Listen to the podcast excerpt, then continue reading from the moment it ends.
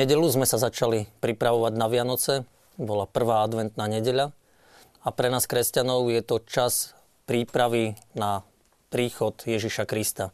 Na ten, ktorý si pripomíname vlastne každý rok cez Vianoce, ale aj na ten príchod Ježiša Krista, ktorý je pre každého z nás osobný. Dnes v relácii v Samarii pri studni sa skúsime zamyslieť, aké to adventné obdobie by malo byť, čím ho naplniť, tak aby nám prinieslo úžitok. No a odpovede na otázky okolo adventu budú so mnou hľadať, alebo ja budem hľadať otázky, oni odpovede. Známy katolícky kňaz Marian Gavenda. Dobrý večer, Dobrý prajem. večer, dobrý večer. A dve dámy. Jarka Krajčiová. Dobrý večer. Dobrý večer. A Adelka Hroncová. Dobrý, Dobrý večer. večer.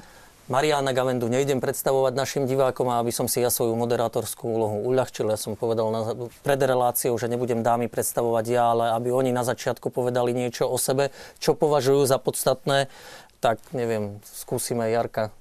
Môžem začať. Povedzte. Som teda Jarka Krajčová a mám 4 malé deti, čo v podstate tak charakterizuje moje posledné 12-ročné poslanie, keďže 12 rokov som s nimi doma a snažím sa ich teda vychovávať najlepšie ako viem.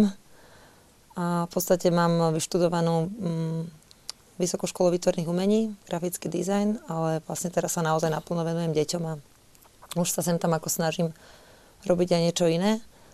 A možno vo voľnom čase najviac e, moju prácu charakterizuje to, že e, sa venujem aj iným deťom, malým. Vlastne v našom cirkevnom spoločenstve máme také nedelné vyučovania, besiedka to voláme a potom ešte ďalej robíme s deťmi tábory letné. A mám rada hudbu z takých mojich záľub. Mhm. Tak A toľko. asi sa nenahneváte, keď na vás pre, prezradím, čo sme hovorili pred reláciou, že nie ste katolíčka? Nie že... som. Nie som katolíčka, ako malá som vyrastala v cirkvi bratskej a vlastne keď som sa vydala, tak som sa privydala do zboru, kde chodí môj manžel a je to bratské jednota baptistov, kde chodím vlastne teraz a tam s celou rodinou aj s našimi deťmi. Mhm. Adelka, vy niečo o vás? Tak ja som, volám sa Adela Hroncová, tiež som dlhodobo na materskej dovolenke s tromi deťmi a mm, s Jarkou sme blízke priateľky, preto máme veľa spoločného, spoločne robíme aj tie tábory, a tiež robím stredka pre deti a tiež e, sa venujem hudbe. Mhm. No a možno pre divákov vysvetlím, že prečo práve vy dve, a, alebo že koho sme vyberali do tejto relácie. Chceli sme osloviť takých ľudí, ktorí sa snažia ten liturgický rok aj tú prípravu na Vianoce prežívať aj vo svojej rodine trochu vážnejšie a aby mohol sa o to svoje prežitie, prežívanie podeliť aj e, s nami v štúdiu a teda s vami pri televíznych obrazovkách. No, a teraz, pán Gavenda, na vás taká prvá všeobecná otázka, teologická priam, čo je to advent? Tak advent znamená príchod a ono ja ešte aj upresní, že ich je viacej. Jednak my môžeme už celé starozákonné deviny vnímať ako prípravu e, na príchod Mesiáša a historickú. A potom aj príchod Krista, teda e, tie chvíle, ktoré prežívala Pána Mária počas tehotenstva a jeho narodenie. No a potom je to ten advent historický ďalší medzník a to je Kristov druhý príchod. A medzi tým prebieha tzv. adventus medius, teda čas, ktorom my sa blížime, ako hovorí pápež Benedikt XVI, ku Kristovi, ale aj on k nám. Je to čosi také prelínanie sa. A v rámci e, tohto dejinného adventu prežívame liturgické adventy každý rok. Takže do toho aj zapadá. Je to dobré na úvod si aj e, takto vysvetliť, aby to naozaj, keď aj to povieme, že adventom sa pripravujeme na príchod pána Ježiša, je to pekné, aj sme si na to zvykli, ale pravdou vie, že ten Ježiš prichádza aj cez, cez advent. Pri každej omši sa opakuje aj zázrak zvestovania. Boh sa stáva už nie telom v lone Panny Márie, ale chlebom alebo chleb, chlieb a víno jeho telom a krvou, čiže to je tak, ten istý zázrak priamo vtelenia alebo príchodu medzi nás. Opakuje sa aj tajomstvo Veľkej noci, každá omša je sprítomnenia, sprítomnenie Kristovej smrti, z mŕtvych stania. Čiže aj už ten advent je vlastne Kristov, Kristovo vstupovanie do nášho života v tej miere, v aké mu to umožníme. Ale samozrejme zase je to aj tá príprava na to liturgické oslávenie Ježišovo historického narodenia. Ja to tak prirovnávam, keď si zoberieme rieku, treba z Váh na Slovensku alebo Níl, najdlhšiu rieku na svete že ona má niekde prameň a už vtedy je to váh. Prameň váhu, aj keď je to len maličký potôčik, kde si na začiatku a potom trošku väčší potôčik a potok, až z toho vzniká teda rieka a pribera ďalšie a tá voda ide určitým tempom každý deň prejde svoj úsek a e, tá rieka Váh, ktorá možno včera sa dalo z nej piť niekde pri pramení, dnes už sa dá v Liptovskom Mikuláši zajtra možno niekde v Žiline a tak ďalej. To stále tá istá rieka. A tá voda v nej plinie a aj každý ďalší prítok, menší, väčší sa súčasť, stáva súčasťou toho, tej rieky Váh, ktorá ešte prichádza a ústi potom v mori. Samozrejme je to obraz, ale e, takéto nejaké svoje dejiny spásy, že začína to Abrahamom, teda historicky dejiny židovského alebo starozákonného zjavenia a odtiaľ to si tečie a stále to ešte tečie. A do toho prichádza Mojžiš, proroci a množstvo tých známych aj neznámych osobností starého zákona, Jan Krstiteľ, Panna Mária, jej rodičia, Zacharia, Žalžbeta, Ján, učeníci a aj my, kde si do toho vstupujeme, ale stále je to tá istá jedna veľká udalosť, do ktorej aj my konkrétne vstupujeme. Že toto je dosť dôležité, aby to nebolo nejaké že pripomenanie si čohosi dávneho. Len historickej udalosti. Tako by ale... som prirovnal narodeniny vlastné, že narodeniny je určitý deň v živote, v ktorom si uvedomím plynutie svojho života, že koľko má za sebou, alebo že ďalší rok má za sebou, vyhodnotiť ho, poďakovať, premyslieť si ten ďalší, e, ale, ale život plynie ďalej, alebo pripomínať si nejaké výročie, ktoré sa nás netýka. To už je čiste pripomínanie, kým narodeniny to je udalosť životná. A aj tento liturgický advent, do ktorého sme vstúpili, je súčasťou toho plynutia, ale zároveň je aj už e, v tej rieke, aj v rieke prítomný Kristus. Uh-huh. Dámy, to, čo hovorí Marian, e, dá sa aj na vaše rodiny nejako transformovať a na vaše spoločenstvo? Ako sa vy snažíte priblížiť doma, že čo je to advent? Adelka, skúsite. Mm, mňa zaujala tá myšlienka tej rieky. A vlastne, ale mm, ako trošku iný obraz by som to mm, preonačila na to plynutie rodín a odovzdávanie si vlastne tej pravdy, a tej živej tradície. Nemyslím teraz tradície ako pripomienky niečoho, ale živej tradície, ktorá tiež stále sa premieňa vlastne u detí a potom u detí našich detí a tak ďalej. A že vlastne to, čo mne odovzdali moji rodičia, ktorým som za to veľmi vďačná, ktorí vlastne už e, v predošlom režime predrevolučnom e, s nami prežívali advent naozaj naplno, my sme každý večer e, sedeli pri venci, ktorý mamina urobila, hoci vtedy nikto vence nemal. Neviem, kde na to prišla. Ocino hral na gitare, spievali sme piesne, modlili sme sa a mne to tak utkvelo, že naozaj už ako mala som si predstavovala, že ja keď raz budem mať rodinu, tak to budem prežívať advent. A že vlastne verím, že keď to odovzdá mojim deťom, tak budú mať tú túžbu to odovzdať ďalej. Mm. Čiže v tomto zmysle sa mi veľmi páči tá myšlienka tej rieky. Jarka? No mňa zase zaujalo to, že vlastne naozaj, čo sa ja zase snažím odovzdať svojim deťom, je to, že ten príchod pána Ježiša vlastne neočakávame naozaj iba tieto 4 týždne pred Vianocami, alebo sa nepripravujeme na ten jeho príchod, ale že sa tak snažíme celý rok vlastne žiť, že stále vlastne čakáme jednak aj teda e, to, aby bol Ježiš medzi nami v našej rodine, v našich životoch, aby my sme boli vlastne jeho svetlom a svedectvom tam, kde sme či už škole alebo kdekoľvek, ale aj to teda, aby sme žili naozaj v bdelosti pripravení na jeho druhý príchod. Takže a ako je tento čas určite výnimočný v tom, že naozaj máme aj tie také možno intenzívnejšie spoločný čas rodinný no, pri tom venci alebo na spoloč, pri spoločných večeriach na modlitbe. Ale vlastne snažím sa naozaj tým deťom hovoriť to, že, že je to dôležité robiť počas celého roka. Žiť pripravený na príchod pána Ježiša. Uh-huh. No, čiže aký zmysel má práve toto adventné obdobie, ak hovoríme o tom, že celoročne byť pripravený, byť bdelý na druhý príchod, ale napriek tomu sa špecializujeme predsa len v tom predvianočnom štvortýždňovom období? No je to, keď som už spomenul ten obraz narodenín, že každý deň žijeme svoj život a každý je len raz a neopakovateľný a treba sa ho snažiť prežiť ako sa na, ta, na daný deň patrí, nedelu konkrétnu ako nedelu, ďalší deň podľa toho, čo je našou náplňou, ale predsa len raz za časte narodeniny a ich aj ozaj osláviť, alebo zase vstup do občianského roka má svoj význam. Takisto je pravda, že e, treba žiť v spojení s Kristom, ale ten rytmus e, určitých rituálov, ktoré v náboženstve majú aj charakteristiku rituálu, ale sú čosi viac, pretože majú dimenziu vnútorného vzťahu s Bohom. Nie je to len rituál. Ale tak možno konštatovať, že sa vytratili náboženské zvyky a ako si to vákum zaplňajú nové rituály. Aj Robert Fulgum napísal knihu Znovu objaviť rituály, kde hovorí, aké je to dôležité mať treba len rituál kávy rannej a rituál je v tom rituál, že človeka to drží v tom jednak aj v rýchlom tempe, ale hlavne vo výkyvoch, že dnes je toho veľa, odložím na zajtra, zase potom aj dneska ma hlava boli a potom niečo. A vlastne dôležité veci tým pádom odchádzajú kde si bokom, lebo tie menej dôležité, ale sú väčšinou urgentné keď zabudnete platiť elektriku, tak príde upomienka vás vypnú. Proste sa nedá dlho, alebo keď zabudnete jesť ráno a na obed už ten žalúdok vás večer nepustí, kým duchovné veci sa nehlasia o slovo až tak naliehavo a preto práve tieto rituály ktorým ale dávame náboženský obsah, majú veľký význam. Sú, na to je stavaná naša ľudská psychika, naša ľudská prirodzenosť ich potrebuje.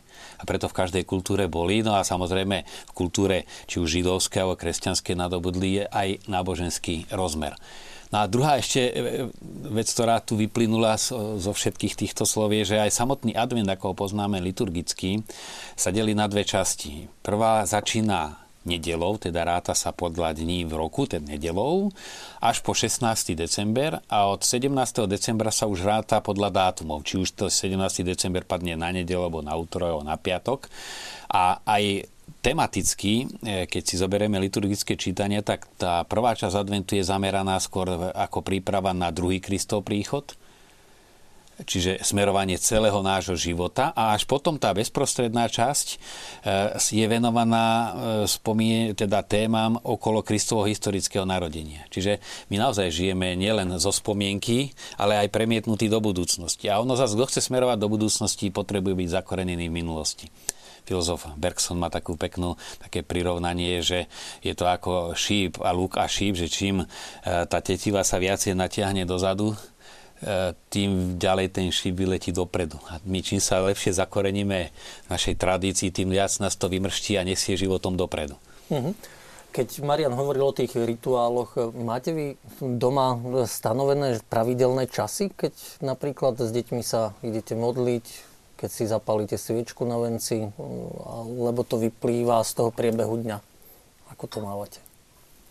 Myslíte teraz v tomto období? No, dajme tomu v tomto, ale ak sa modlívate aj počas mm-hmm. celého roka, že či naozaj nemôže byť niekedy problém to, čo spomenul, že e, vlastne odloženie si a nakoniec sa to vytratí. Mm-hmm. No musím povedať, že cez rok to veru, že niekedy je problém. Ale určite sa snažíme, teda my s deťmi mávame, každý večer ich vlastne ukladáme s tým, že sa modlíme spolu.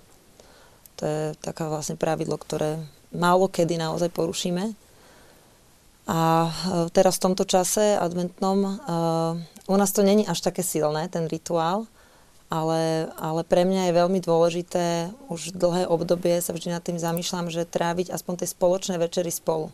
Večere už aj pri jedení vlastne, že naozaj sa stretnúť ako rodina a tráviť spolu ten čas, aby sme sa porozprávali po tom, čo sme teda celý deň rozbehaní a vlastne tento advent, e, vlastne ak už zapalujeme tie vence, tak je to taká naozaj tá, taký ten rituál, ktorý nás vlastne k tomu ešte viacej prinúti. Že sa naozaj stretnúť, zapaliť si tú sviečku, rozprávať sa, modliť sa spolu. Uh-huh. U vás je to ako? U nás je to podobné. E, vlastne som sa tak e, celkom milo v dobrom pobavila na našich deťoch, keď a raz hovorili večer niečo o nejakom, neviem, či kamarátovi, či čo, že neveriaci. Oni to tak riešili, keď vlastne dochádzali na to, že existujú aj ľudia, ktorí vlastne nepoznajú pána Ježiša. A mi raz tak hovorí syn malý, že mami, však ja si ani neviem predstaviť, že my by sme sa nepomodlili pred tým spaním, že to je už taká súčasť, že proste však vždy, keď ideme spať, sa pomodlíme, že čo robia tí ľudia, keď idú spať, že čo urobia. A mne to prišlo také milé, že oni to fakt berú, že tak ako, že sa najeme, ideme sa osprchovať a ideme sa pomodliť a ideme spať. Že proste, že to je taká súčasť bežná toho dňa, e, že už tie deti to berú ako samozrejmosť, ako umývanie zubov. Ale v tom advente je to ešte špeciálne. A tak to bývalo aj u nás doma. A až teraz si uvedomujem, ako veľa mi toho vlastne utkvelo a prenieslo sa potom do mojej rodiny že e, my sa vždycky modlievame večer s deťmi už v spálni, ako v detskej izbe. Ale v advente sa vždy modlíme v obývačke, lebo v obývačke máme ten veniec, čiže hneď po večeri sa ideme pomodliť k tomu vencu. A vlastne je tam to, že sa zapálí tá sviečka. Teraz u nás teda manžel nehra na gitare, hrám ja. On má zase iné prednosti, napríklad výborne varí. No a, a zaspievame si tú pesničku, proste pomodlíme sa a máme ešte ten rituál toho adventného kalendára, takže proste si otvoríme ten adventný kalendár a je to také špeciálne v tom advente. Uh-huh. A ja som chcel ešte dodať, sa spomínala veniec a sviečky ako tak s určitou samozrejmosťou, čo je normálne veniec a zapaluje sa sviečka. aký je to symbol? A samozrejme 4 týždne a svieca, svieca ako svetlo, Kristus svetlo sveta, ktorý má vstupovať cez to adventné úsilie aj do nášho vnútra a cez nás osvecovať aj okolie. Ale ja by som tu ešte chcel pripomenúť, lebo čím viac o tom hovorím druhým, tým viac si to pre seba uvedomujem, aj ten ešte oveľa biblickejší a hĺbší význam samotného zapálenia sviece. A to by som chcel pozbudiť aj našich divákov, že nech si to skúsia, či už majú doma deti, alebo malé deti, väčšie, alebo aj sú sami totiž Boh ako taký v svojom tajomne sa vždy zjavoval buď v podobe ohňa v noci, ale, alebo v podobe oblaku, či už keď kráčal e, za Izraelitmi, e, keď putovali púšťova zase v noci v ohnivom oblaku, alebo Mojžišovi nahore v oblaku. Totiž na Bohu je podstatné táto vnútro, že nemôžeme, akákoľvek predstava už ho narúša. To ako veľké tajomstvo, keď chceme pomenovať, tak len čo to hovoríme, vidíme, ako to obmedzujeme aj treba z láske, len čo začne človek hovoriť, už vie, že to není ono. A práve v tom tichu si najviac človek uvedomuje, že Boh je tu. Lebo ako náhle zažneme svetlo, už tie obrazy to rušia. Ale ticho je naj... a, a tma, alebo prítmie, a len to, to ticho a malička žiara sviece jednak psychicky, že upokojuje mimoriadne účinne, v dnešnom rozbehanom štýle sa človek veľmi ťažko aj upokojí a sústredí svoje myšlienky, ale stačí zasnúť svetlo a zapaliť sviečku a je to nepomerne rýchlejšie. Ale tam to vedomie Boh je tu, také tiché povedomie, ktoré deti vnímajú možno oveľa lepšie než my dospeli, ale vnímame plnšie seba navzájom. Lebo ako náhle je svetlo, tak sa pozeráme na tvár, na reakcie, ale v tom prítmič to dieťa vníma, mama je tu, otec je tu, sme tu. A to je vlastne zažívanie Božej prítomnosti. To je to epifánia. Boh sa takto vždy zjavoval. V oblaku, kde nič nevideli, len vedel ten Mojžiš alebo Eliáš, aby on je tu. No a preto to nie je len naozaj symbolika toho morálneho svetla, ktoré by malo svietiť, ale môže to byť príležitosť, až by som povedal, teofánie, vstupovanie Boha do toho rodinného života, čo je čosi obrovské. Čiže no, vy ste teraz tak aj zamierili na takú podstatu toho adventu. Vlastne asi cieľ jednoznačný by mal byť zintenzívnenie môjho osobného vzťahu s Bohom. To je výsledok, alebo má byť výsledok tej štvortýždňovej prípravy na Vianoce? No tak zintenzívne zmysláno prežívanie živšieho vzťahu, lebo napokon človek bude zameraný dovnútra a ako náhle sa otvára, tak sa otvára aj pre Boha, aj pre druhých. To je, buď som otvorený, alebo som zatvorený. A tým istým pohľadom potom už človek vidí lepšie aj druhých ľudí a vidí aj Boha. Alebo to je obyčajne len otázka, eh, či bola skôr vajíčko alebo sliepka že buď človek ozaj úprimne pozera na ľudí a príde k Bohu, alebo pozera na Boha a nutne musí vidieť aj ľudí.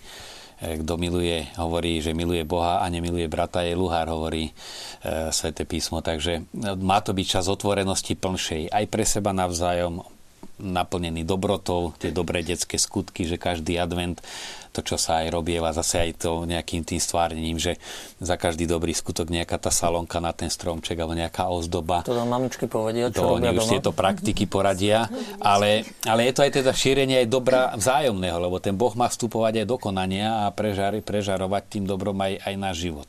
Uh-huh. A vám to ide ako keď vlastne je, jedna vec je, že s deťmi Vie, robíte si ešte aj takú osobnú prípravu na Vianoce, vlastne adventnú? Dokážete osobne prežívať s manželmi alebo jednotlivo teda? Alebo vlastne je to naozaj záležitosť celej rodiny? Ja by som k tomu chcela povedať, ja si myslím, že je to dôležité, aby som povedala, že prvotné, aby mal najprv človek sám vzťah s Bohom, lebo Pamätám si jeden večer, on už bol dávno, možno pred niekoľkými rokmi, keď som sa modlila za svoje deti.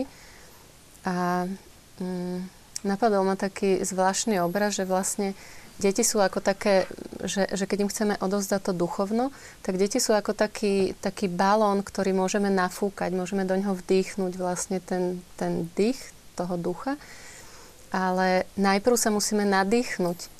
Najprv my musíme prijať vlastne toho Ducha Svetého, aby sme ho mohli odovzdať svojim deťom. Čiže odvtedy si to tak stále pripomínam, že najprv ja sa musím nadýchnuť, najprv ja musím vlastniť toho Ducha Svetého, aby som ho mohla odovzdať svojim deťom, alebo teda to duchovné. A, a snažím sa, aby...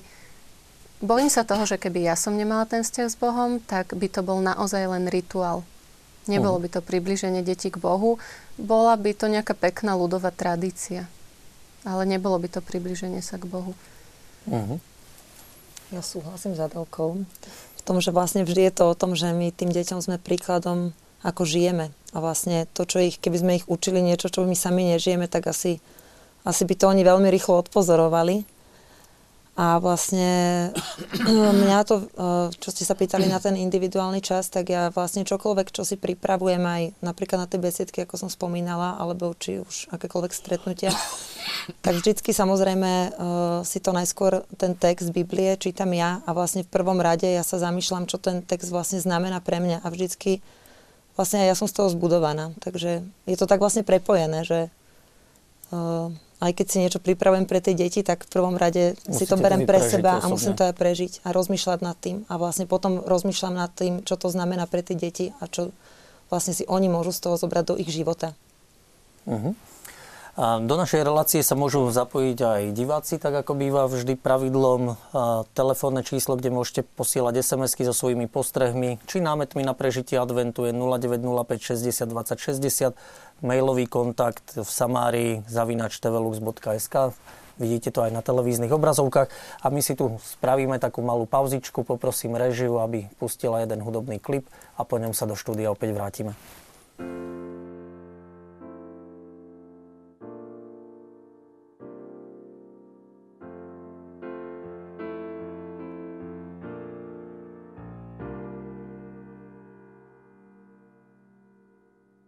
Je ticho, zima chladí ma a ľudská bieda trie si ruky.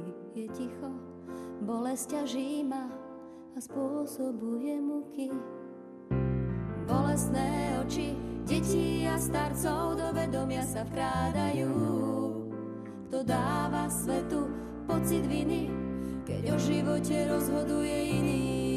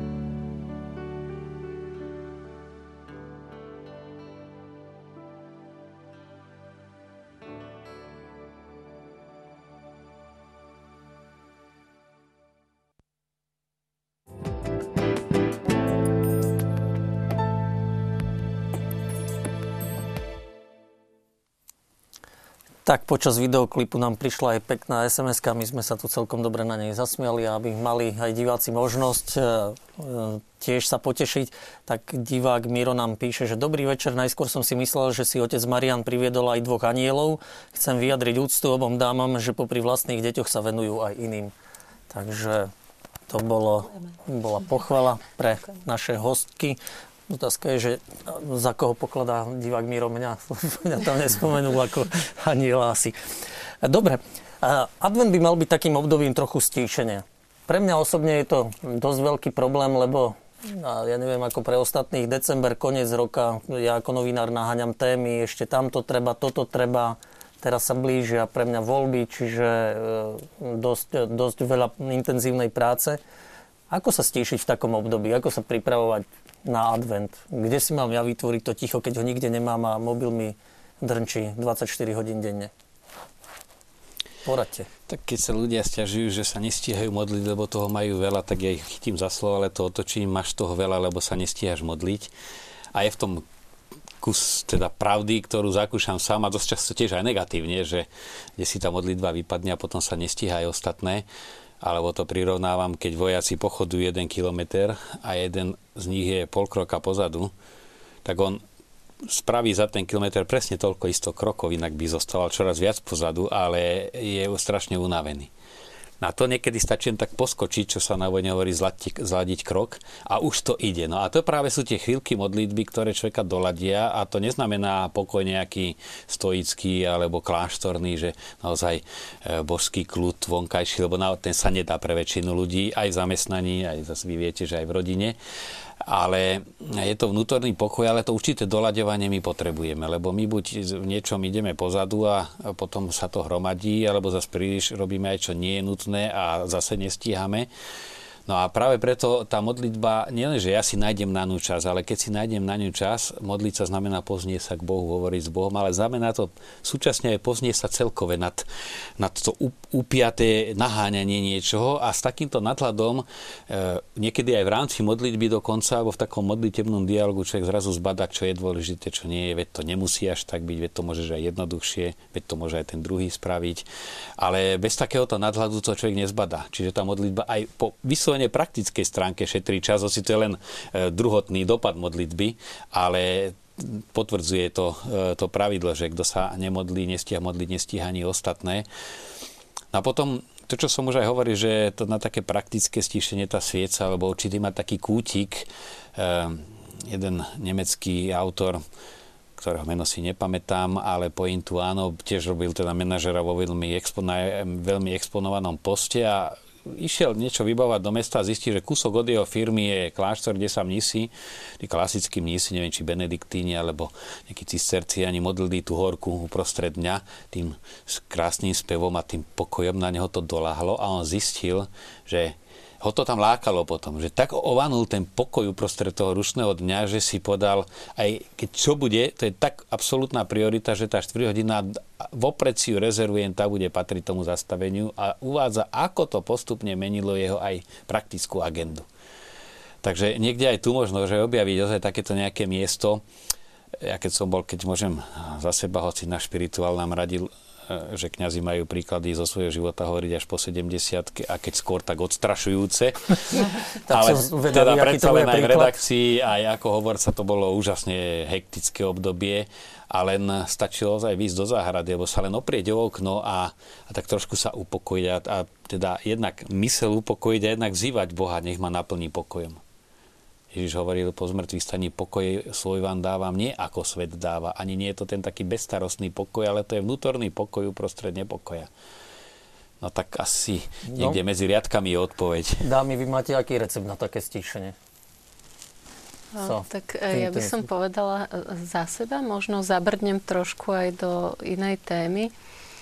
Uh, tak jak ste spomínali tie skutkovničky a teraz z toho vyplývajú aj tie také nejaké dobré predsavzatia, uh, tak uh, ja som vždy tak rozmýšľala pred tým buď veľkým postom pred veľkonočným alebo tým adventom, že aké si dá to predsavzatie a čo si odrieknúť a tak.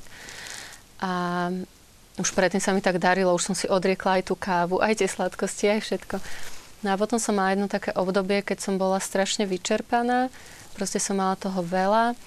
Ale strašne som teda chcela aspoň si tú kávu odrieknúť.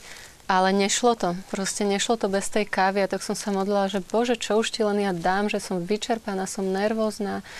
Proste nedarí sa mi to ani prežívať a úplne som cítila taký, fakt v sebe taký, taký vnútorný Boží hlas, že vypí si tú kávu so mnou ráno že daj si tú kávu, potrebuješ ju, ale vypij ju so mnou.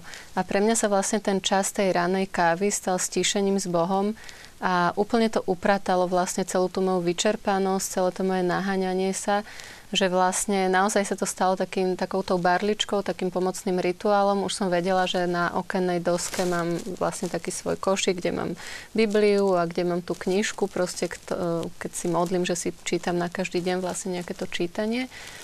A a naozaj ten deň bol iný. Stačilo si sadnúť na tú kávu, nemusela som si nič odriekať, stačilo ten čas venovať Bohu a ten deň bol iný. No ja to mám veľmi podobné presne. Ja si spravím kávu, k tomu si zoberiem teda mobil a Marian odporúčava modliť sa breviár, tam si vyťukám breviár, potom zamyslenia ranné, ale robím to pri rannej káve, ale niekedy naozaj mám problém, že si poviem, potrebujem niečo súrne do roboty aj skoro ráno a tá káva, teda, alebo spoločníkom kávy je počítač, a potom už sa k tej modlitbe nevrátim. Že radšej možno teda tých, o tých 10 minút, ale... No to je to, čo sme hovorili, rituál, hoci treba aj dodať, lebo niekedy naši diváci majú niektorí tak e, zvyk vytrhnúť z kontextu, povedať, čo tam, aké rituály šírite. To som aj povedal vlastne, ale chcem to zdôrazniť, že rituál je len určitá forma, ale my rituálu dávame náboženský obsah, lebo nie je rituál pre rituál, že kávu, aby som mal pohodu, ale toto presne bola ukážka, že tá káva je rituál, ale do toho rituálu my vkladáme náboženský obsah, to, to modlitbu alebo to čítanie písma, aby sme zase nezostali, nespravili z adventu rituály. Rituály to sú ozaj tie barličky, ktoré človeka, alebo to zábradlie, ktoré človeka vedú e, cez tie preplesky života, ale podstata je táto hĺbšia. No a u vás je to ja ako? som ako mala sa to... takú jednu radu tiež, čo som počula a vlastne neviem, nakoľko sa to bude dať praktizovať, to by som chcela odporúčiť všetkým mamičkám na materskej, ktoré majú malé deti a naozaj tam možno nemajú ani priestor na tú ranejšiu modlitbu, keďže malé dieťa od rána už plače, od rána si vyžaduje. Tak uh, som to počula vlastne takú príhodu jednej pani, ktorá tiež mala veľa detí a vlastne ona si to vymyslela tak, že proste vedela, že ten e, čas s Bohom je naozaj kľúčový, že to proste potrebuje, aby prežila. Tak si to vymyslela tak, že keď si vlastne mama, všetky deti to vedeli, že keď si mama prehodila zástieru cez hlavu, tak vtedy sa mama modlí, kde, kdekoľvek v byte sa nachádzala, napríklad v kuchyni alebo kde, si prehodila zástieru a vtedy vedeli, že teraz svoju mamu nemôžu vyrušovať, že ona má teraz ten čas s Bohom. Tak to je možno taká malá rada a mne akože pravdu povediac, musím sa priznať, že tiež sa mi to mnohokrát nedarí, napriek tomu, že si uvedomujem, že je to vlastne najdôležitejšia vec pre mňa tráviť ten čas s Bohom. Niekedy sa tiež vlastne v tých uh, starostiach dňa tak nejako zamotám, že až večer zistím, že dneska som sa nestišila. Ale ja si myslím, že je to naozaj taká milosť od Boha, keď sa dokážeme zastaviť a keď dokážeme tak prezrieť, pretože uh, ja si myslím, že ten zlý sa snaží vlastne nás o to obrať. Že to je jeho proste taktika. On prišiel, aby kradol a klamal a naozaj počas týchto starostí bežného dňa, v ktorých sme zavalení a ideme v tom jednom kole, vlastne on sa snaží nám to ukradnúť. To, čo vie, že je pre nás dôležité. Takže asi je to kľúčové vlastne začať tým deň a naozaj sa hneď ráno, ešte kým čokoľvek začne človek riešiť, sa stíši a vzýva Boha. Radšej si pristať. takú vertikálu k týmto praktickým skúsenostiam aj s tou mamou, že okrem toho praktického, že proste sa aj sústredia, tie deti to rešpektuje, to je obrovská lekcia pre tie deti. Áno. Jednak, že cítia za tým určité tajomstvo a deti, tým, že vedia vnímať tajomstvo, chápu aj z náboženstva ďaleko viac než dospelí, ktorí len čo si myslia, že rozumejú, prestávajú chápať v náboženstvo je tajomstvo, aj Boh je, je síce, ale je tak, tak veľký, je, že je tajomný. A je tu aj druhý aspekt, že aj to známa skúsenosť, že e, deti, keď vycítia, že aj rodičia ešte majú niekoho, kto ich presahuje, tak úžasne rastú v ich očiach na autorite a nie tej autorite prísnosťou, prísnosti, ale autorite vnútornej. No a to zase potom znova ušetrí veľa času aj treba s napomínaním, karhaním tých detí, keď ten rodič si cez modlitbu získa tú novú, nový druh autority, tak to ušetrí čas, ktorý by možno minul práve naprávaním toho, že nemá autoritu. No, zo pár mailov a SMS-iek. Rodina z Partizanského nám píše, Myslíme si, že veľmi plodná a užitočná príprava na Vianoce môže byť aj práca s deťmi a vaše hostky stelesňujú tieto kvality a otec Gavenda je pre nás naozajstný mystik na obrazovke televízie Lux. Tešíme sa aj v adventnom čase na jeho relácie, tak opäť pochvala na našich hostí. Jedno svedectvo od našej diváčky, celkom také pekné, keď som si očítal, e, že v adventnom čase jedna rodinka s deťmi e, sa teda veľmi tešila na advent, lebo chodievali spoločne e, na roráty a žiadne problémy im nerobilo ani vstávať trošku skôr. A otázka je taká básnická, rečnícka, že viete prečo? Lebo len vtedy mali na raňajky teplé rožky. Rodinka sa vždy po Svetej Omši zastavila v pekárni, na nákup doma urobili raňajky a tak deti odchádzali do školy. Takže možno aj to motivácia pre rodiny s deťmi. A na otca Mariana niekoľko otázok od diváčky Renáty. Ako je to so zriekaním sa a s v advente? To možno by bolo aj tu, že či odrieknúť si kávu alebo nie. A, tak najskôr možno na túto otázku. No tak ako na Veľkú noc sa pre, pripravujeme pôstnym obdobím, e, my ho nazývame pôstne, ale v iných jazykoch je to kvarezima, teda 40 dní, preložené doslovne, v ktorom by mal, ktoré by mal vyplňať modlitba, pôzda, dobré skutky. A to isté platí aj o advente, že to také zintenzívnenie duchovného života týmito tromi teda formami a to viacej modlitby a to hlavne či už v rodine, takéto zintenzívnenie okolo toho adventného venca, že sa niečo buď aj zaspieva, prečíta z písma, pomodlí. E, dobrých skutkov viacej, však o to aj tá príprava na Vianoce je a nie len u detí, že toho dobrá, aby bolo viac medzi nami, nestačí si ho len prijať. No a potom aj určité odriekanie nie je v zmysle, že som hriešný a teraz odčiním časť toho, že sa budem niečím týrať a, a hladom napríklad. My sme to ironizovali v seminári, že sme sa cez post, sme hovorili teda druhým, že sa bičujeme klobáskami, ale, ale skôr odburávať niečo, čo nás pútava čo práve že prekáža napríklad aj e, ten advent prežívať. By hovoril jeden otec rodiny, že tak sa mu nedarí, že aj keď z tej roboty to tam dokáže seknúť a prísť, aby bol s rodinou, zase to stiahne k internetu a presedí tam do noci a ide nakoniec do roboty ešte unavenejší a to kvôli čomu sa domov ponáhľa vlastne nesplnilo účel. No a tu je zmysel to určitého odriekania, tak si poviem tak internet stop, keď ho nepotrebujem, ale si poviem dám si na, na to, čo je osožné pol hodinku alebo až potom, keď som sa deťom venoval, alebo niečím si to proste, e, aby sa človek oslobodil tom, čo ho spútava. Nemá to byť hociaké, hociaké predsavzatie. Niekedy, my sme mali teraz duchovnú obnovu, naša farnosť Devinská Marianke, včera sme končili a to bolo pekné, že e, v nedelu sme si dávali ranné chvály v kaplnke z breviára a potom každý z tých prítomných, a to bolo 25 dospelých ľudí, aj rôzneho postavenia, aj teda rôznych životných osudov, nahlas povedali, že čo oni, na čo sa chcú cez ten post zamer- cez advent zamerať. A tam som videl ozaj tú takú spolupatričnosť, čo je ďalšia črta, veľmi dôležitá, že podeliť sa o to predsavzatie, na čom ja chcem na sebe zapracovať, či už rodičia. Možno by, ja by som to rozšíril, nie len zrieknúť, ale je vhodné si na advent dávať predsavzatia? Nielen no, negatívneho vymedzenia, no, ale aj pozitívneho? Ale to práve som hovoril, že aj pozitívneho, že treba niektorí si dali, že venovať sa Svetému písmu, alebo že to Sveté písmo nebudú len čítať, ale dotiahnuť tu až po to predsavzatie. To, čo sme si o tom hovorili, oni to ozaj vyjadrili a plus, keď je to zdieľané, tak sa, je to aj forma, ako sa ľudia veľmi zbližujú keď rodičia sebe navzájom, ale aj pred deťmi a deti povedia, že o čo sa chcú usilovať, je to, je to taká kontrola. Hlavne deti rodičom hneď pripomenú, keby zabúdali.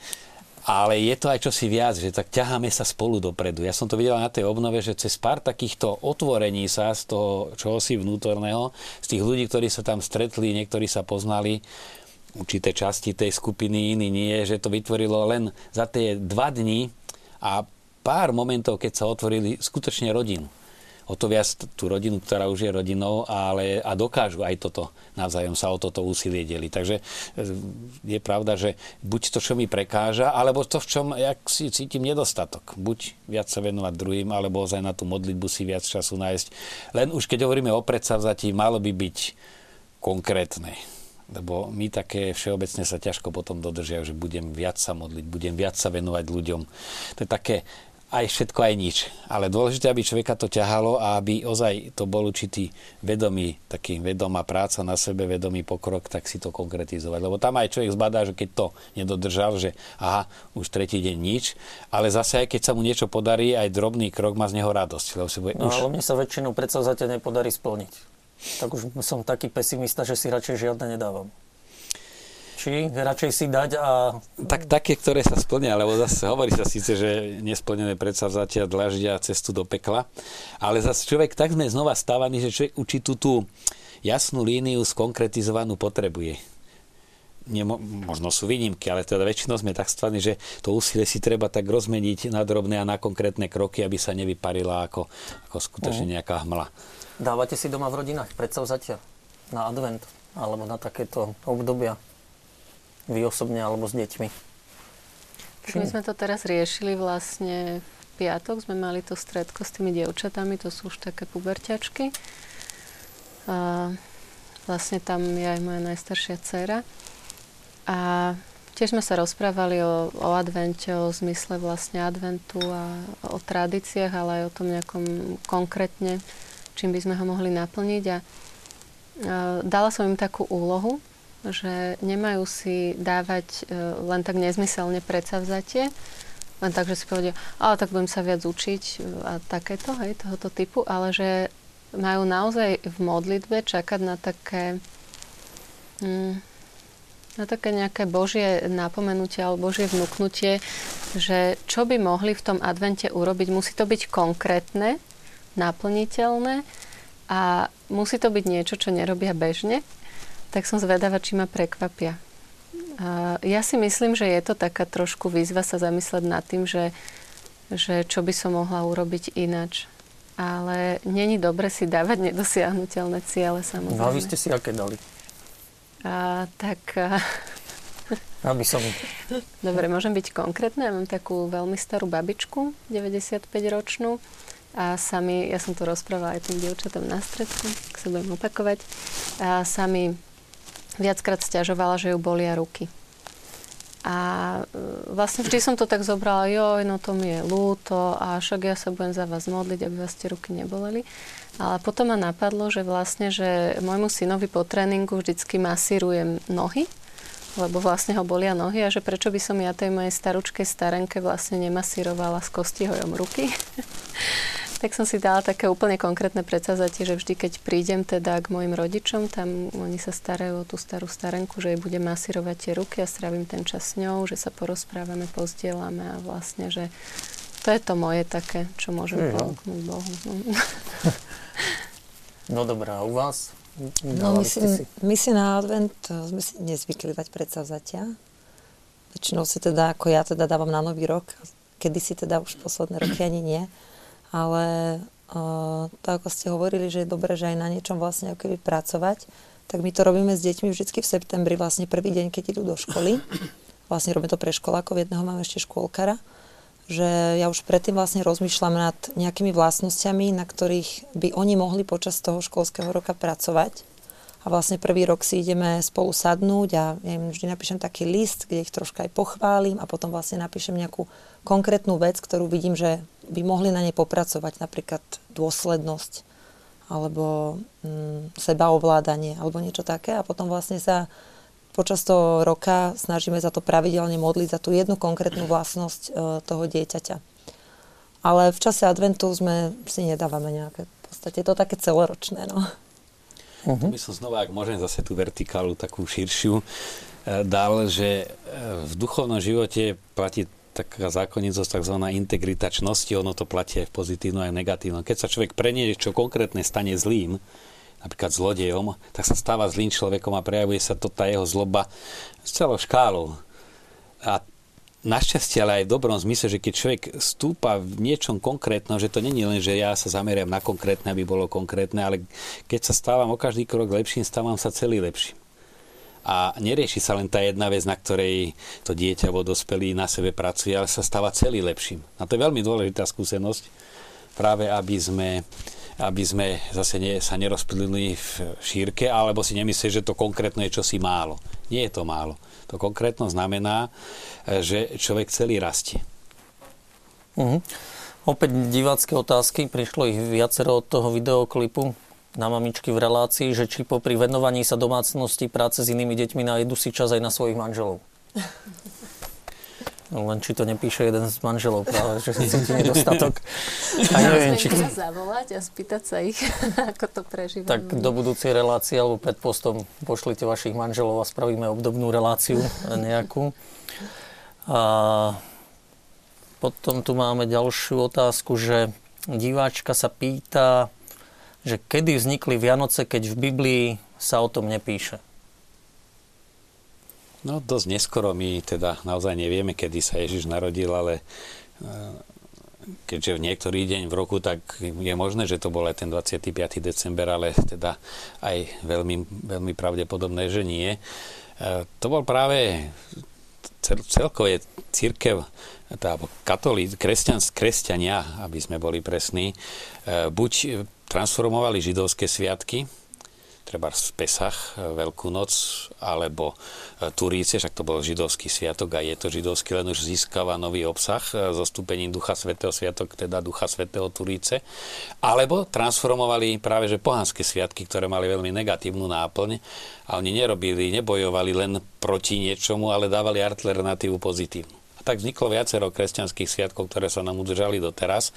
A vlastne prvé storočia bolo ústredné tajomstvo, od ktorého sa všetko odvíjalo, aj hlavný sviatok bola Veľká noc a slávenie Veľkej noci a dokonca aj spory, kedy keď nejak podľa akého spôsobu sláviť. Ale e, postupne pred tým vzťahom k Ježišovi vynárala sa aj téma jeho narodenia a až potom vzniká v kontexte rímskej ríše a slnovratu a sviatku pohanského dať mu kresťanský význam tým, že Kristus je to slnko, ktoré prichádza a zmení sa, začína s ním nový, nový aj e, lunárny, alebo teda prírodný rok, ale aj rok nášho života. Takže e, ten samotný istota historická o sviatku narodení nie je dôležitá. Je to pravda, že v Biblii sa dátum nespomína, spomína sa len skutočnosť. Uh-huh. A dámy, vy ste si získali našich mužských divákov asi. A jeden z divákov sa pýta, že ako zvládate výchovu toľkých detí, lebo že vyzeráte výborne. No ja neviem, že, že či výzor súvisí so zvládaním. Ale takže toľ, Toľko zatiaľ z tých diváckých otázok. Ja opäť poprosím režiu o jeden videoklip, po ktorom sa ešte raz do štúdia vrátime a dokončíme diskusiu.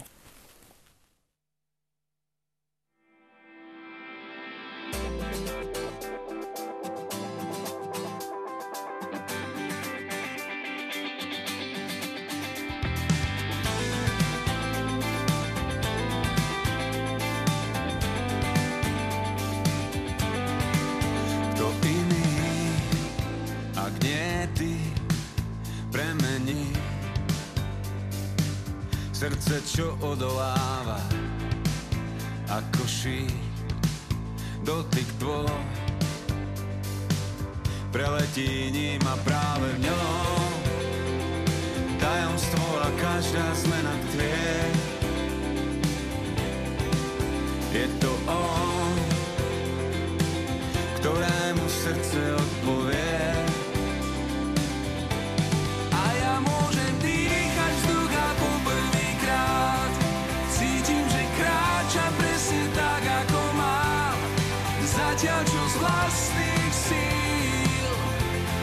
zatiaľ čo som z vlastných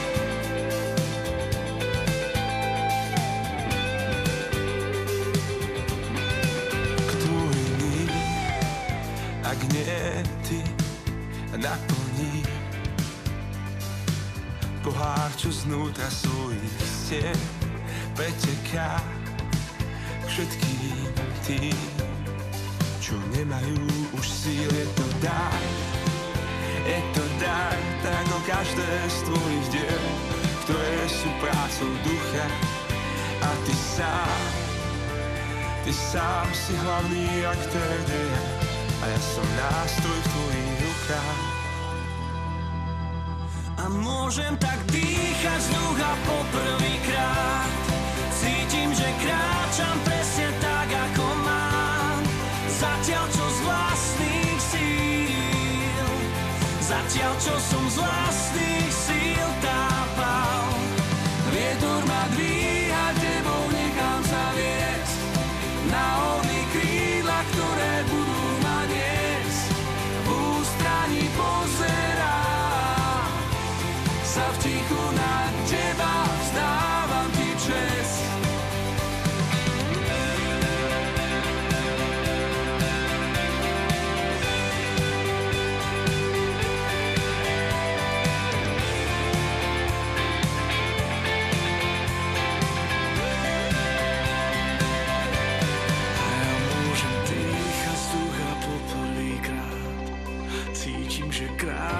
presne tak, ako mám.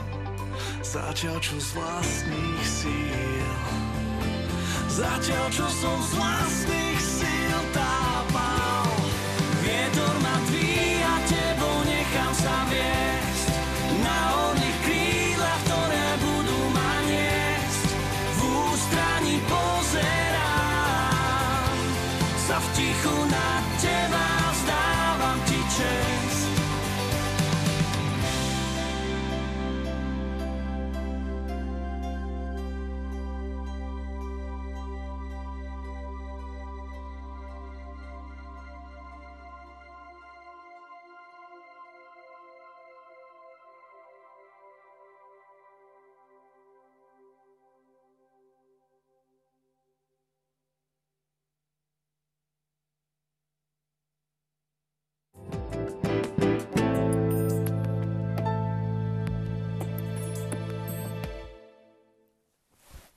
Takže sme späť a posledný krát v dnešnej relácii v Samárii po videoklipe v štúdiu. A v tomto stupe by ma na úvod zaujímalo jedno. No, hovoríme, že sa ideme pripraviť na pánov príchod a Boh, pán Ježiš prehovára k nám vlastne zo Svetého písma. Tak zaujíma ma, že aké miesto by to Sveté písmo, Evangelium malo mať v živote kresťana, aký priestor, aký význam mu dať. Marian, začnem znova pri vás. No, to, čo sme povedali aj na úvod, že to adventné obdobie nie je len príprava na liturgickú oslavu Kristovho historického narodenia, ale je to čas, keď už Boh má vstupovať plnšie a máme spolu s ním žiť plnšie cez celé, cez samotné adventné obdobie. No a jedným z takých naj, najrukolapnejších a najpriamejších spôsobov, ako Boh vstupuje do života človeka, je, že sa k nemu prihovára tak ako sa s niekým stretáme a rozprávame a tým sa tým vlastne prežívame ten vzťah, e, takisto aj s Bohom tým, že on hovorí, my počúvame, no a celkom isto hovorí o Svetom písme, hovorí aj cez reč udalostí, hovorí aj cez prírodu. E, to sú tie formy, ako Boh vstupuje do nášho terajšieho života a advent by aj týmto mohol byť poznačený, viac si ho všímať, viac ho oslavovať, ale teda Sveté písmo je taká naj, najpriamejšia popri Eucharistii forma, že skutočne je to hlas Boha, ktorý sa obracia na mňa priamo, niečo mi chce povedať, ak ho počúvam a ak aj porozmýšľam a čaká, že mu aj odpoviem. A práve tá odpoveď už je zároveň aj zmena života. No takže v, v kocke asi toto, že naozaj to sväté písmo to nie je len také, že trošku zintenzívnym náboženský život, že si z toho písma pri tom venci trošku prečítame. To je také, Ako z historického románu. alebo aj z písma, ale že to naozaj je, že ten Boh v tej chvíli vstupuje do tej rodiny a on tam hovorí a on je tam prítomný a on oslúvuje každého, kto ho počúva. No a samozrejme, aby to tak bolo, treba aj si toto uvedomiť, že to je ozaj vážna vec, že sám Boh teraz a dokonca po slovensky, no máme to sväté písmo preložené cez tie slova knihy a cez tie stránky a cez ten papier a písmena, ale sám priamo Boh hovorí a čo si nám chce povedať, čo si do nášho života vstúpiť, zmeniť a čím to plnšie prežívame, tým už advent je plnšie život s Bohom. A zároveň ale aj o to viac presvietený náš život, ak na, na to, čo nás Boh do čoho nás pozbudzuje, či už do konverzie, zmeny života, alebo aj k nejakým skutkom konkrétnym e, voči druhým, no tak ten život sa stáva už svetlom a malo by toho každým dňom pribúdať ako svetla na adventnom venci. Aký priestor vo vašich rodinách má Sveté písmo? Jednak aj samotná kniha, ja pred týždňom som nevedel nájsť Sveté písmo, keď som odchádzal do Marianky.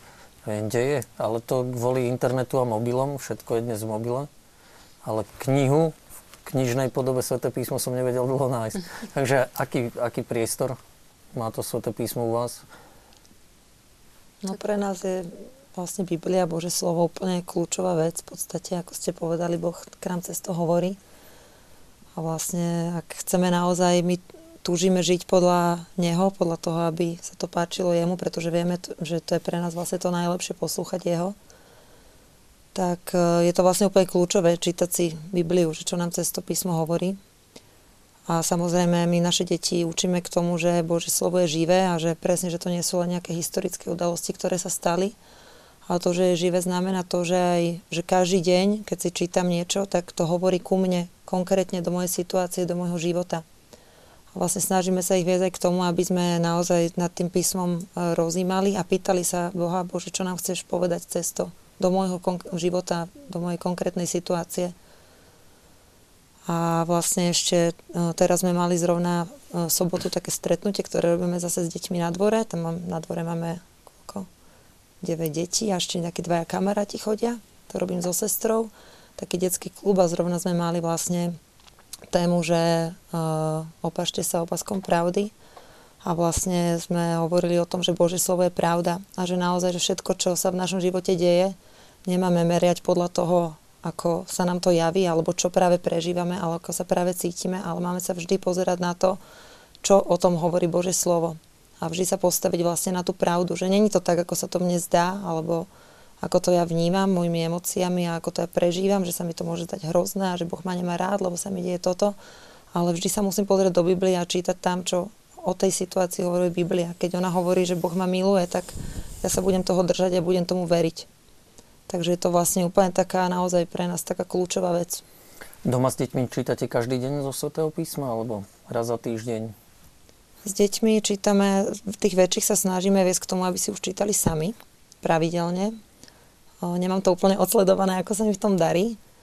A vlastne s tými menšími zase si e, čítame tie Biblie, vlastne, ktoré ešte sú také pre deti vlastne s obrázkami a potom sa o tom rozprávame. Uh-huh. Chceli by sme každý deň, ale je to viac menej zatiaľ také nepravidelnejšie. Uh-huh. A u vás je to ako? A u nás je to podobne. Ja by som trošku ešte spomenula tie naše tábory, lebo vlastne v tej partie tak nejako spoločne k spoločným hodnotám vedieme tie deti. A vlastne oni už na táboroch dostali také svoje duchovné denníky aj Biblie. A vlastne to sú už ich vlastné Biblie, ktoré ich učíme, že by mali uh, si teda sami čítať. Vedieme ich k tomu.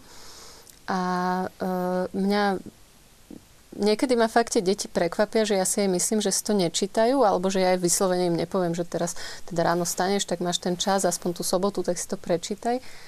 Ale proste niekedy sa len tak spýtam pri raňajkách, že, že a čo ste robili doteraz, že ste prišli tak neskoro na raňajke alebo niečo, možno aj v takom negatívnom a dcera mi začne menovať, že no ja už som sa aj pomodlila, aj som si prečítala.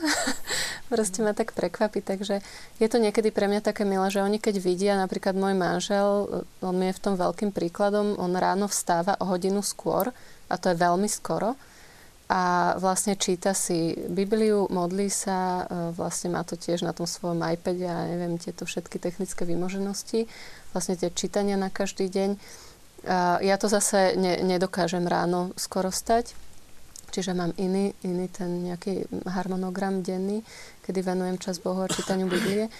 Ale už napríklad aj tá malá vidí, najmenšia 5-ročná, že čítame si tú Bibliu, že je to normálne, tak aj ona si už to svoje leporelko, teraz ešte ani nechodí do školy a už si tam proste pozerá, že, že čo, že aké sú tam tie príbehy.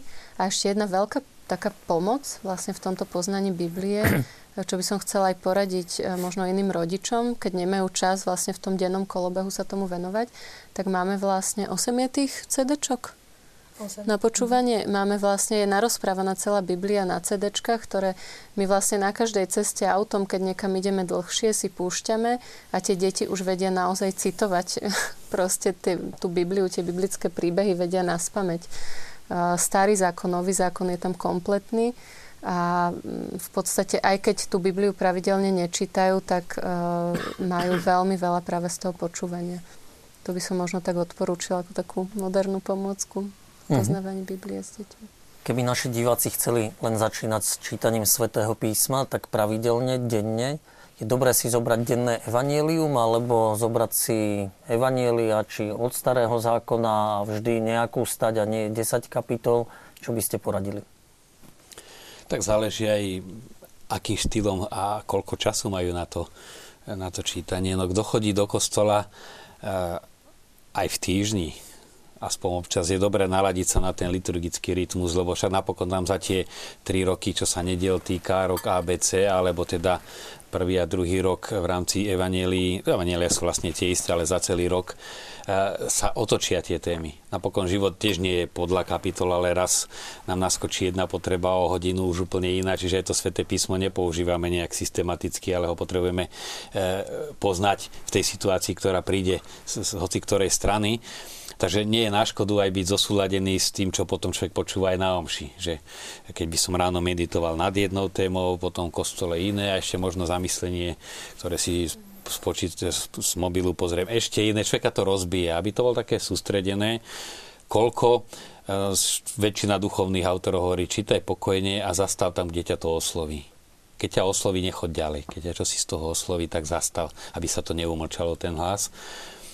No a akým spôsobom. Samozrejme, každé čítanie už má význam, lebo ono to preniká dovnútra a je to slovo Boha a v každom jeho slove je celý Boh, tak ako každý, za každým slovom ľudským je celý ten človek, ktorý to slovo vypovedá, aj keď môže hovoriť o počasí, o čomkoľvek, ale hovorí to celý ten konkrétny človek, tak aj každé slovo Biblie hovorí Boh ako taký, čiže je to Božie slovo a už to má význam.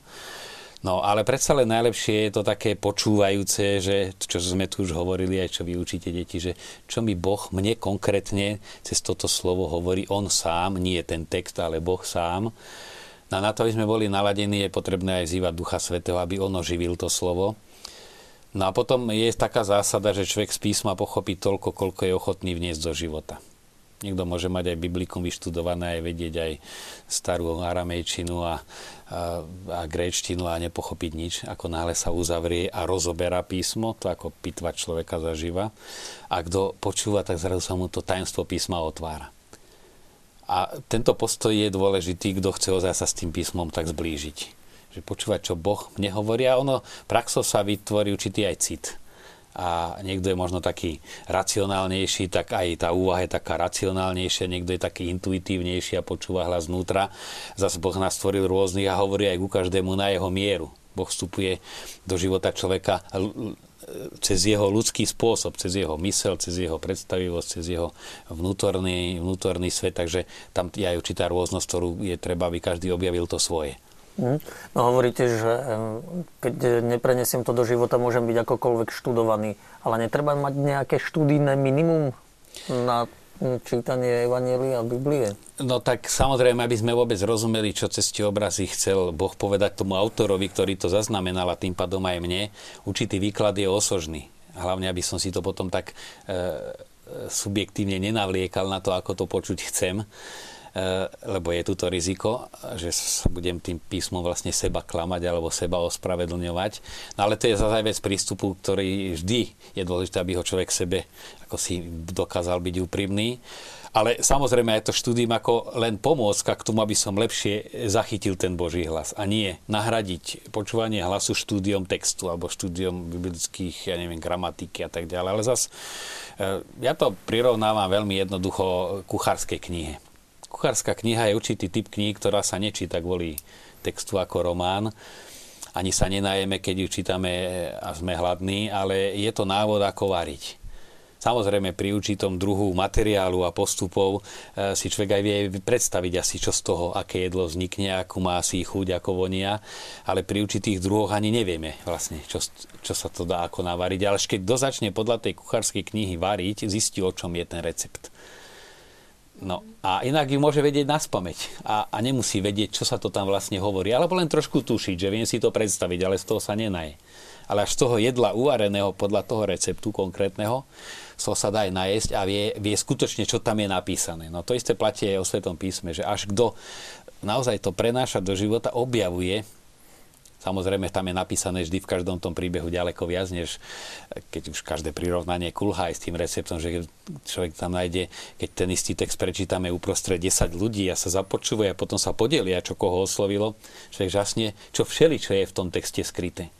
Každý zachytí niečo to svoje a aj to delenie sa je veľmi osožné, preto sa aj hovorí, že písmo ako celok sa má počúvať v cirkvi, ako v spoločenstve, lebo len tam tú jeho plnosť e, e, môžeme vnímať aj to plnosť v danej chvíli, lebo aj, aj v časom a dejinami my tú plnosť písma postupne ona sa rozrastá a objavujeme.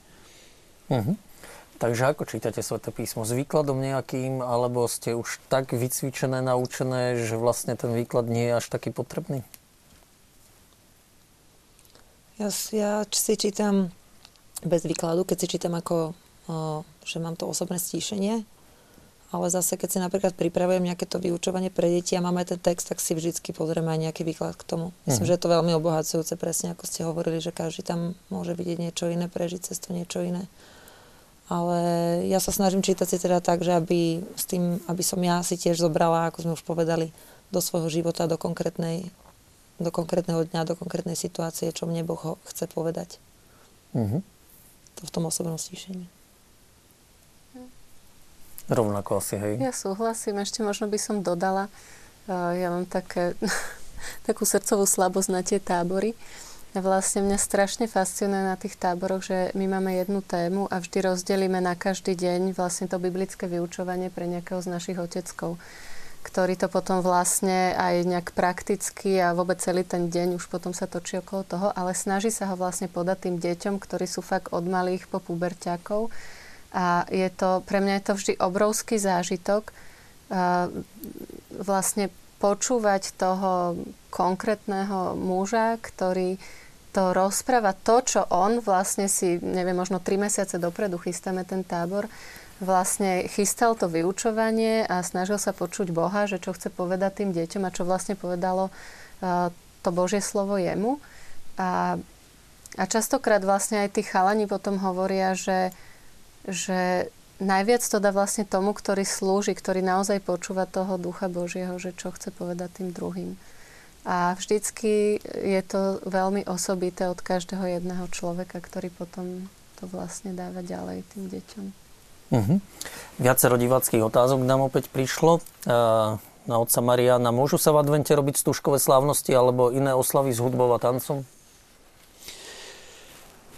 Tak celková tá pôstna prax cez advent nie je taká ani v tradícii, ani v požiadavkách cirkvi taká prísna, ako cez poza, hlavne už teda keď vrcholí pôstne obdobie, kde to e, tej atmosfére Kristovho utrpenia priamo protirečí.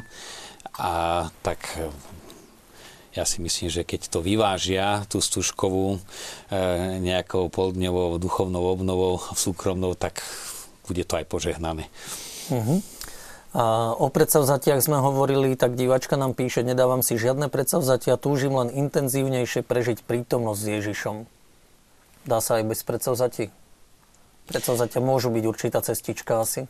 No čo som asi aj teda z môjho pohľadu spomínal a sme sa asi aj zhodli, že človek však túži byť lepší, túži plnšie prežívať, ale obyčajne, ako keď túžim niečo spraviť v domácnosti, tak si ale rozmyslím, čo určité kroky, že začnem od toho a potom, alebo ja neviem, ideme prerábať dom, tak akým postupom, e, tak to predsavzatie je len pomôcka. Samozrejme zase urobiť cieľ, že ja som teraz spravil, odfajknem si dobrý skutok a mám fajront, tak to už je také veľmi zužujúce, že to Božie slovo je živé, ale, ale bez toho, že bratia si to predstavte ako taký to minimum, že taký základ a keď sa podarí viac, chvála Bohu keď je to funguje, na to nie sú predpisy. Keď to človeku naozaj stačí a niekedy to sú aj obdobia v duchovnom živote, že niekedy to bude toho zápalu, že človek nemusí nejaké predsadzať a proste má tú chuť, ale niekedy príde aj, aj únava, aj duchovná, aj vyprahlosť a tedy tie predsazatia držia nad vodou. No tak to treba aj, aj toto zohľadniť. Uh-huh. A jedna diváčka reaguje na váš citát, či slova vnútorný pokoj uprostred nepokoja, že je nádherná myšlienka. Túžim po ňom a ja, ale zatiaľ je to iba túžba. Dúfam, že kráľ pokoja ju splní. No tak dúfajme, že sa to podarí aj našej diváčke. A ešte tu máme... Písmo je nezrozumiteľné, pokiaľ ho nevysvetľuje Duch Svetý. Ako ho pozvať, aby nám ho ozrejmil? Hej, no do toho, ako vysvetľovať a nevysvetľovať, ako by on mal nám diktovať e, podnety, myšlienky, to sú také, že Duch Svetý mu mi vnúkol. E, rozmýšľam nejaké prirovnanie, tak to z fleku zachytiť. Ale to ako keď, e, ja neviem, včelárstvo my sme s bratom cestovali ešte ako stredoškoláci do Nemecka, tak vo v marci, keď bolo hnusné počasie, mali sme vyše 20 hodín cesty a brat si kúpil, kúp, nakúpili sme si časopisov, aby sme nejak ten čas zabili osožne a on si z takého skôr z, z, zo zábavy, že bol tam aj včelár časopise, kúpil si aj včelára. A jeho to tak chytilo, keď to čítalo, ako sa včeli, čo je to, aké je to zaujímavé, že e, proste ako študenta niečo fascinuje. Ho to fascinovalo, on do mesiaca zohnal včely. No a toto je duch svetý, že to, čo človeka naplní, tá túžba, že ho to chytí za srdce, u detí je to nejaká možno aj zberanie známok alebo čokoľvek. Keď to už chytí, tak potom už jasné, že aj to ten časopis číta inak, aj tie kroky rozmýšľa, teší sa na to a toto je ten duch svety, že on nás chytí zavnútro a vtedy v tom rozpoložení tej také túžby žiť podľa toho slova, my už v tom zápale to tam čítame, nie že by nám on diktoval presne za túto vetovie skryté to a to, ale ako náhle e, urobi, e, zbudí ten zápal, lebo to je vanutie Ducha Svetého, sa nedá nejak nadirigovať, ale prosiť, aby ma prenikol a keď všetkým tým preniknutý, už to, tá mysel sa uspôsobí. To, na čo nám veľmi záleží, tak tie myšlienky teda fungujú inak, než keď sa učíme niečo, e, čo vieme, že nepotrebujem do života. Keď viem, že niečo súrne alebo niečo dôležité, na niečo mi veľmi záleží, tak úplne inak aj premýšľam, aj sa zaujímam o tie veci, tak v tomto zmysle Ducha Svetého chápať, že to je ozaj Boží duch, ktorý preniká človeka a toto to poznanie príde už v tom zápale. Uh-huh. Chceli by ste doplniť tie odpovede od Samariána? Ja by som možno k tomu ešte povedala, teda, že možno keď sa človek aj zrovna necíti, tak byť v tom zápale, tak možno jednoducho si len otvoriť to písmo a, a poprosiť ho. Proste normálne v modlitbe, Duchu Svety, prosím ťa, hovor ku mne. Ozrejmuj mi to, čo mi toto slovo chce povedať. Jednoducho modlitbou. Jednoducho jednou vetou. Jednou. Ne, ne, jednou. Ako netreba žiadne komplikované formulácie. Ja si myslím, že keď človek má tú túžbu, proste Boh hladí na srdce, on tú túžbu vidí a, a odpovie na tú modlitbu. Súhlasím. Dobrá, keď to tam človek nepočuje, nevidí, to Božie slovo, Duch Svetý neprichádza a je v zlej situácii, že nemá vyformované svedomie, alebo to nikdy nerobil a dá sa to získať, alebo má sa poradiť s kňazom, alebo s ľuďmi, ktorí intenzívne žijú vieru, že aj takí sú. Tak je to od prípadu k prípadu. Niekto môže znamenať, že už znecitlivel pre to slovo a najčastejšie teda sú to veriaci, ktorí chodia často do kostola, žiaľ.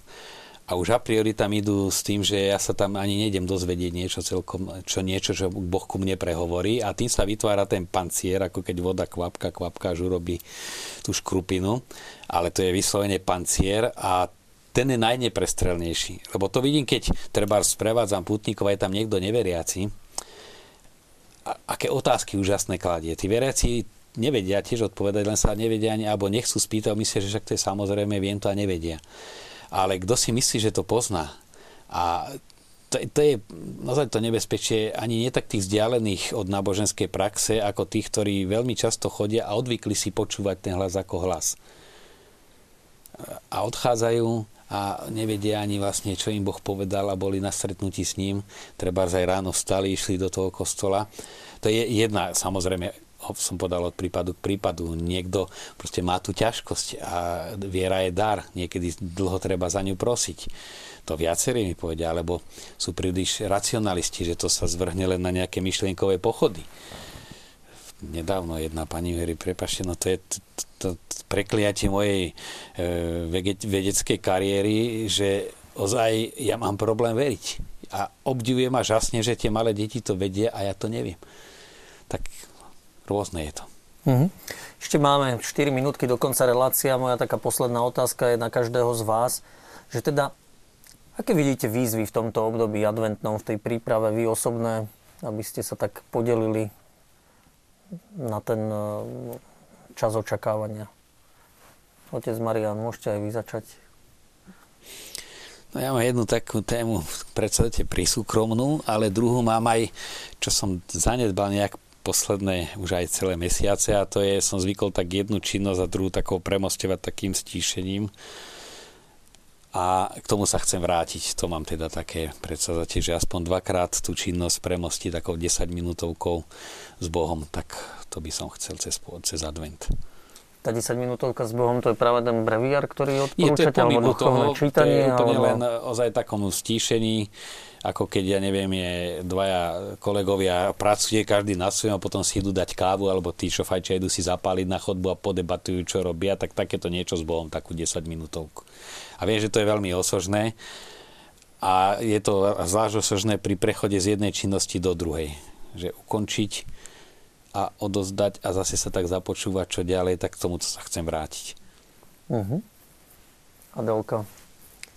Um, tak ja, čo sa týka adventu, tak uh, je to také veľmi osobné. Prežila som ťažké obdobie teraz a potrebujem si znovu nájsť takú dôveru voči Bohu. Takže bude to vlastne v tom tichu a v tom hľadaní. A um, ešte jednu vec by som chcela trošičku odbočiť od tejto otázky, bo vidím, že relácia sa blíži ku koncu že chcela by som len divákov tak uviezť na pravú mieru, že vlastne uh, ani v našich životoch nie je všetko také ideálne, ako to teraz tu na, uh, rozprávame, um, proste všetky tie skúsenosti a tak. Uh, sme úplne normálne rodiny, ktoré takisto zápasia s výchovou, deti sa vedia aj pohádať, aj pobiť, aj udobriť. Uh, musíme sa starať samozrejme aj o svojich manželov, o svoje manželstva, o svoje domácnosti a nie je to jednoduché, tak ako v každej rodine. Takže chcem pozbudiť e, všetkých ľudí, že nesedia tu žiadni anieli, sedia tu obyčajné mamičky na materskej dovolenke, ktoré každý deň vlastne bojujú ten svoj život a není to ideálne, ako to možno teraz vyzerá. A obyčajný kniaz, ktorý tiež má veľa chýb, ale vyšla taká kniha um, Chorý uzdravovateľ. A ja myslím si, že to, že kto zakúša aj tú svoju biedu, aj tak zakúša aj tú Božiu pomoc a možno skôr v tomto sa dá podeliť. Aby sme nevyzneli ozaj ako nejakí poučovateľi a skôr tí, čo majú možno každý svoj okruh problémov. divácké postrehy odzrkadlovali tú pohodu v štúdiu a hádam sa aj... Aj vďaka moderátorovi samozrejme. Ďakujem, podpisy budú po relácii. No a napokon, Jarka, vaše také výzvy? No, to je skôr moja taká dlhoročná výzva už je nebyť nervózna. S čím máme asi tak problém, že veľmi ako tak dokážem znervoznieť. A tiež vlastne dlhoročná výzva je naozaj, teda ako sme hovorili, sytiť sa Božím slovom a, a vlastne modliť sa. Lebo keď už človek je zúfalý, tak niekedy naozaj mu proste nič neostáva. Iba to všetky svoje starosti dávať na Boha a dôverovať mu v tom, že proste nie našou silou a našim snažením a našou úžasnosťou, ale jedine tou milosťou od Boha môžeme proste žiť ten život, do ktorého nás On volá. Ďakujem vám veľmi pekne. Nie len za tieto odpovede, ale aj za celú reláciu, že ste prišli a odpovedali na otázky a dokázali povedať aj niečo zo svojho života a tak pozbudiť našich divákov. Tým ďakujem za pozornosť. S vami sa teším niekedy na stretnutie a s divákmi opäť, ak si dobre pamätám, o dva týždne. Pekný večer.